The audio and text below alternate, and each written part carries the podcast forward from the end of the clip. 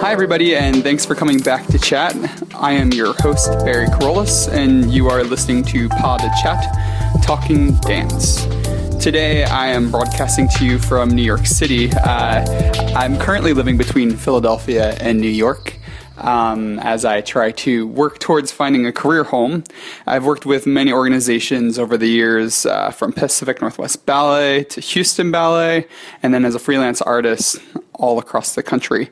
Uh, so as I continue to bring you podcasts, I look forward to sharing my knowledge and experiences from all across the world. Um, in today's episode of Pod de Chat, I wanted to go in a little bit of a different route than I have been in the last few podcasts. One thing that I, am hoping to do as a part of Pod de Chat is to really share experiences as candidly as I possibly can. And today I, I want to share an experience that I went through a couple of years ago that I'm sure other people have gone through, but in this day and age, especially with social media and how we connect with other people, uh, people rarely want to talk about things like this openly. So I figured I would just put it out there and uh, take away some of the taboo of certain topics. So, with that, I'd like to get started. Um, so, today I'm going to talk about the time that I got fired. uh, it's not my proudest moment, it's not anything that most people want to talk about. But uh, I think it's important to start a conversation about how getting let go from a, a job can affect you. Uh, so let me give you a little bit of background on how how this happened, how I got to this place, and and how this happened. So. Uh, as I've said before, I danced with Pacific Northwest Ballet for seven seasons, and towards the end of those seven seasons, uh, I was performing soloist and principal roles, but I would always end up going back into the corps. And after having a handful of conversations with Peter Boal, the artistic director, or my boss, uh, that's we called him the artistic director. Um, but after having a few conversations with him, uh, pretty much came to the determination that I wasn't going to be moving forward in the company. And it's interesting because when you're in the bubble of a company like that, that feels like the end of the world. But now that I've, I've been out of the company for a handful of years, looking back, I, being in one of the country's top ballet companies is obviously not a bad thing. And we had many, many amazing things from being a unionized company with protection to having a full orchestra with every performance, an amazing crew, amazing costume. Uh, we got to perform incredible repertoire.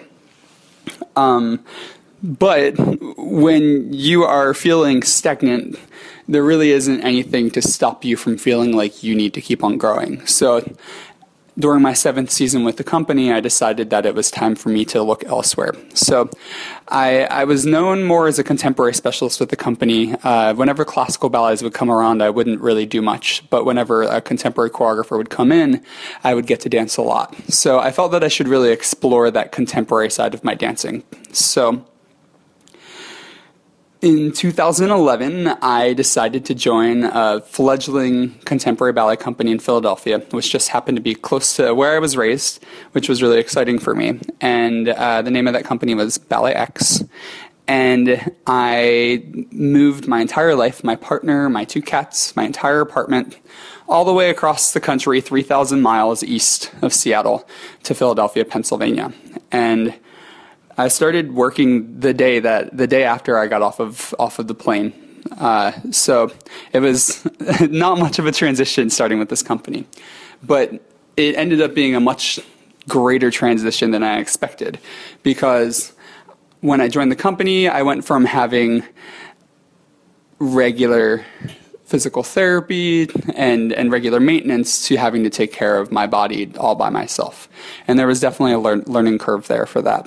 Uh, so, to, to keep a long story short, what ended up happening was during a rehearsal for APAP, which is uh, a conference that's held in New York City every year, uh, where smaller companies can go and present their work to uh, a handful of uh, producers, and if if you're you're lucky enough to be seen and they like you, uh, there are possibilities for there, there's potential for touring for your company. So as we were preparing to head to this conference, I was doing a lift with another dancer and I felt a slight tearing in my back.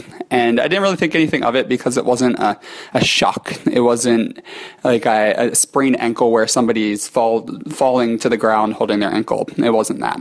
So what ended up happening was I went home and as the day went on, my back got tighter. And by the next morning, I was having difficulty moving. But because this company was very small, and also because I was still trying to prove myself uh, to to the directors, uh, there wasn't anybody to replace me, and I I was nervous to let somebody re- replace me if that was even an option. So I really pushed through the pain and continued to dance. So we ended up going on on the tour to New York City, and we had three performances, and by the third performance, I couldn't even walk. So unfortunately couldn't make it through that performance. But I had, I had a period of time between that tour and uh, our next set of productions or our next set of performances. So it would seem that I would have gotten to have a sufficient amount of time to take off so that I could have let my, my back get better. But because of the nature of our contract with BalletX, I only had 22 weeks of work, which meant that I had to find a way to make income during the other months or weeks or months that I was off. Uh, and during this time period, I had set up one of my first freelancing gigs with uh, Alaska Dance Theater, which is, is, is no longer uh, is producing professional dance, but at the time they had a pickup company.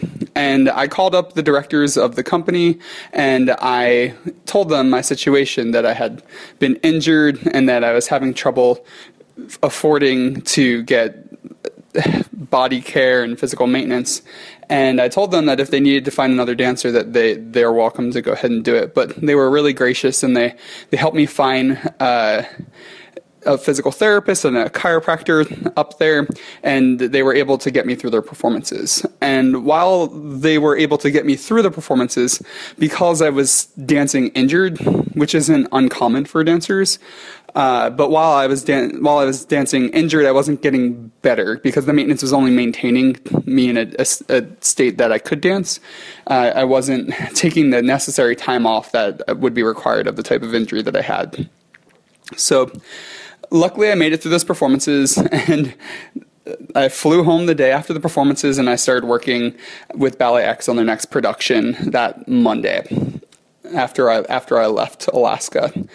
And I was put in a in a situation where I was really struggling uh, working with a new choreographer. I hadn't really done this type of process before, uh, and I was having difficulty. And sometimes when you're working with choreographers, they're really supportive and they they help you if you're struggling through a moment. And other times, choreographers are are more about getting their product out. Um, and unfortunately, I was in one of those situations. So.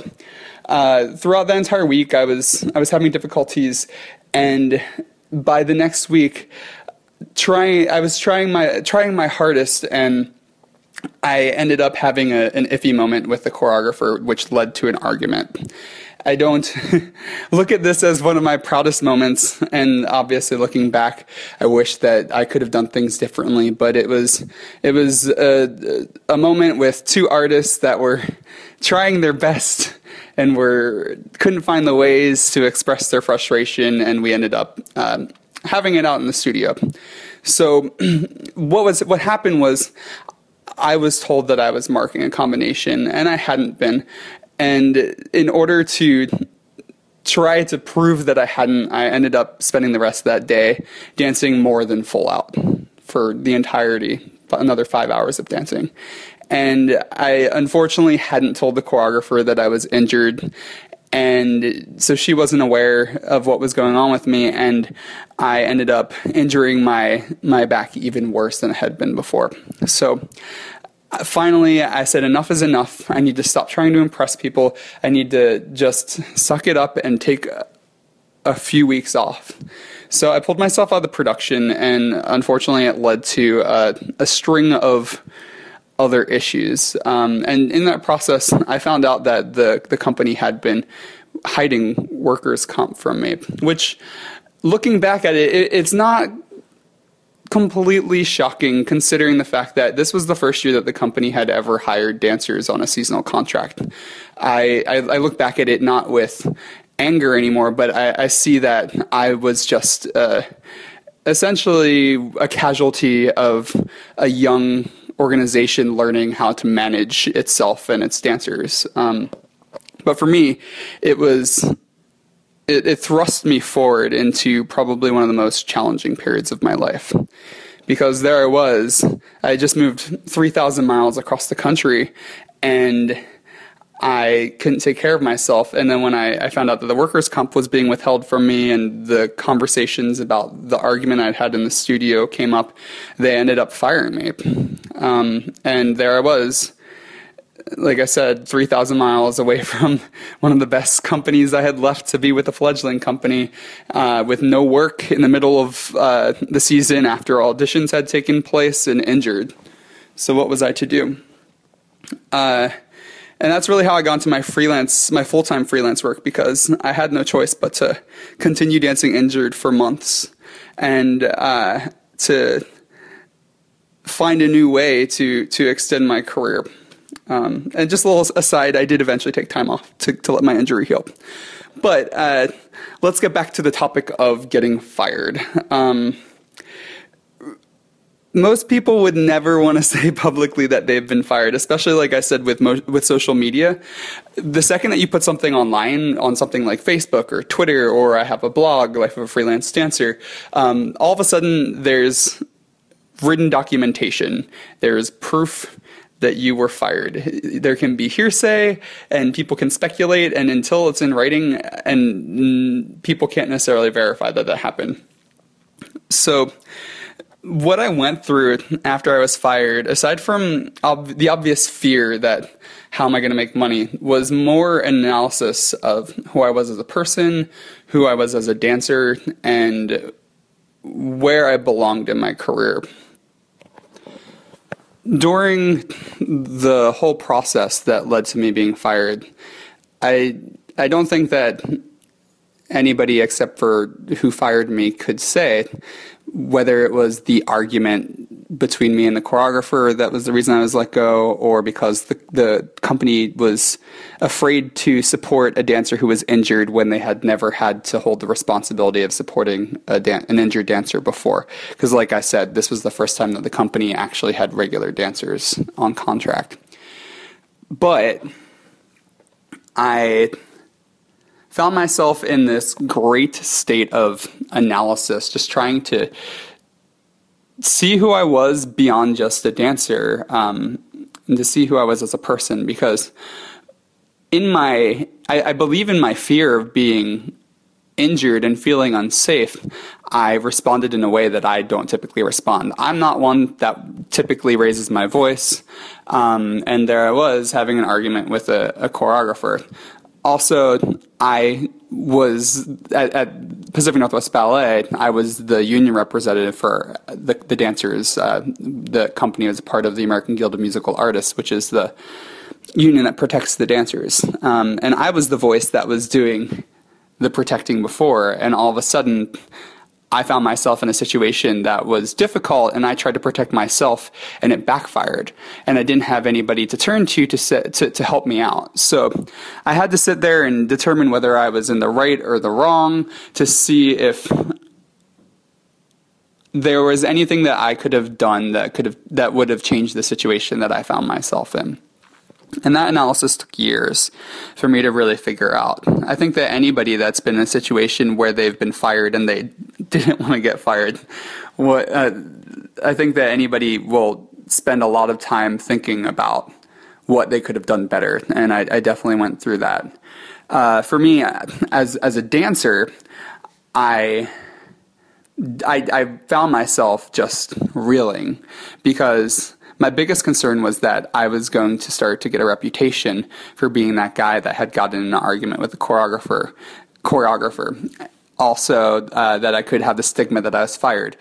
In in the end, I think that I could have possibly taken the the company to court because they had uh, withheld workers' comp for me, which was my right. But I was afraid to do that because I was un- I, I thought that if I had gone through with any any lawsuit that it would be printed in a dance publication and that then I would be branded as somebody who would be willing to sue a company. So so I decided that that wasn't the route for me to go. But there I was injured without a, a company to call home and I didn't know what to do.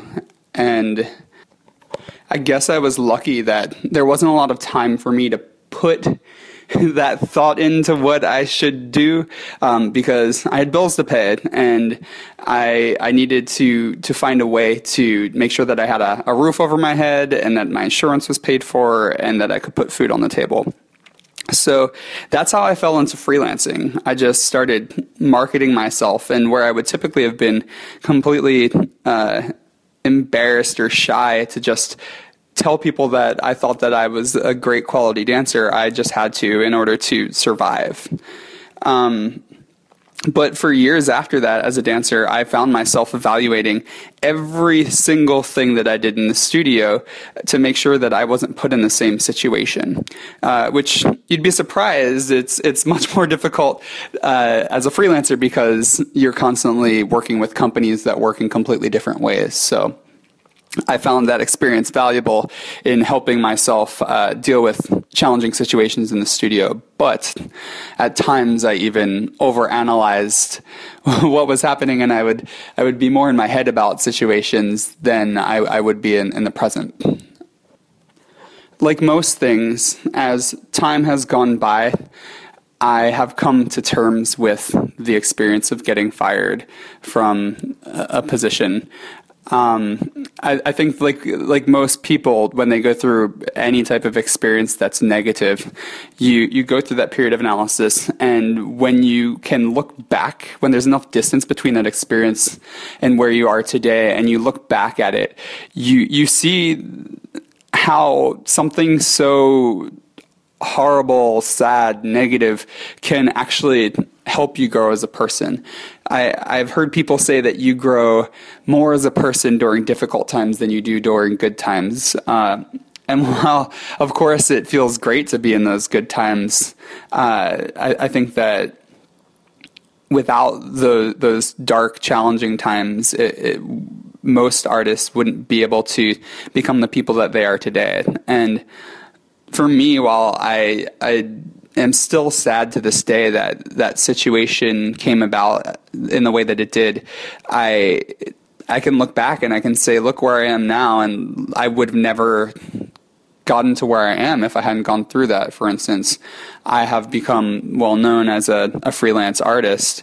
Uh, since that time, I've danced all across the country from New York to LA, San Francisco, Anchorage, Indiana, Louisiana, everywhere in between. Um, I've choreographed for a handful of companies and schools and uh, workshops and competitions, and I've taught all across the country. And I wouldn't have started my blog, uh, and uh, through my blog, I got this podcast. So if I hadn't gone through that that experience, I don't know where I would be today. I could just be, I could still be dancing with BalletX, and it could be a great thing, or I could be feeling stagnant again and ready for that next chapter. So it was a difficult time for me, and I. I, I wish I didn't have to go through it, but at the same time, I'm so happy that I am where I am today.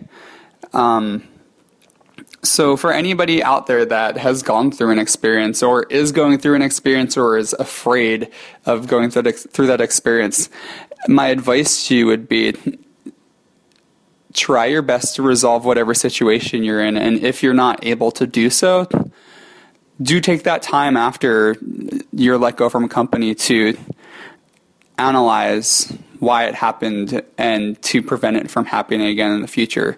I think that most dancers' biggest fears are being let go because a dancer can be let go for reasons that let go. A dancer can be let go from an organization for reasons beyond you're doing a good job. There are dancers that have been in companies for 10 to 15 years, and they are, as we don't say fired in the ballet world, we say non-reengaged in this situation, but they're, they're not offered a contract into the next season, and it's just because they've aged out or the director wants to bring somebody new and fresh in that's less expensive. Um, so, uh, dancers are constantly joking, oh, "I'm not gonna, I'm gonna get fired for this. I'm, I'm not gonna get reengaged." Um, but for some people, it's a reality, and I know exactly what that feels like. So I think that that's all that we're going to talk about in this episode. Uh, again, I always grab a cup of coffee before we start these chats, so I hope that you uh, grabbed one too. And I uh, just want to say thank you for taking some time out of your your busy, busy schedule to sit down and talk dance with me. Uh, if you've enjoyed what I've been talking about, please feel free to share our podcast with your friends and social media networks. Also, be sure to click the links below and follow me on Facebook, Twitter, and Instagram. And be sure to subscribe to my blog, where I have been writing about working as a freelance artist for the past four years. Um, uh, also, I have uh, two YouTube channels that you can follow. And for anybody out there that wants to, to become a part of this podcast, uh, if there are any topics that you'd like for me to chat about, you are welcome to reach out to me via my contact page on my website. And if you'd like to become a sponsor for Pod de Chat Talking Dance, you can contact me via my website as well. Thank you for listening, and remember to go out and support your local dance scene. Música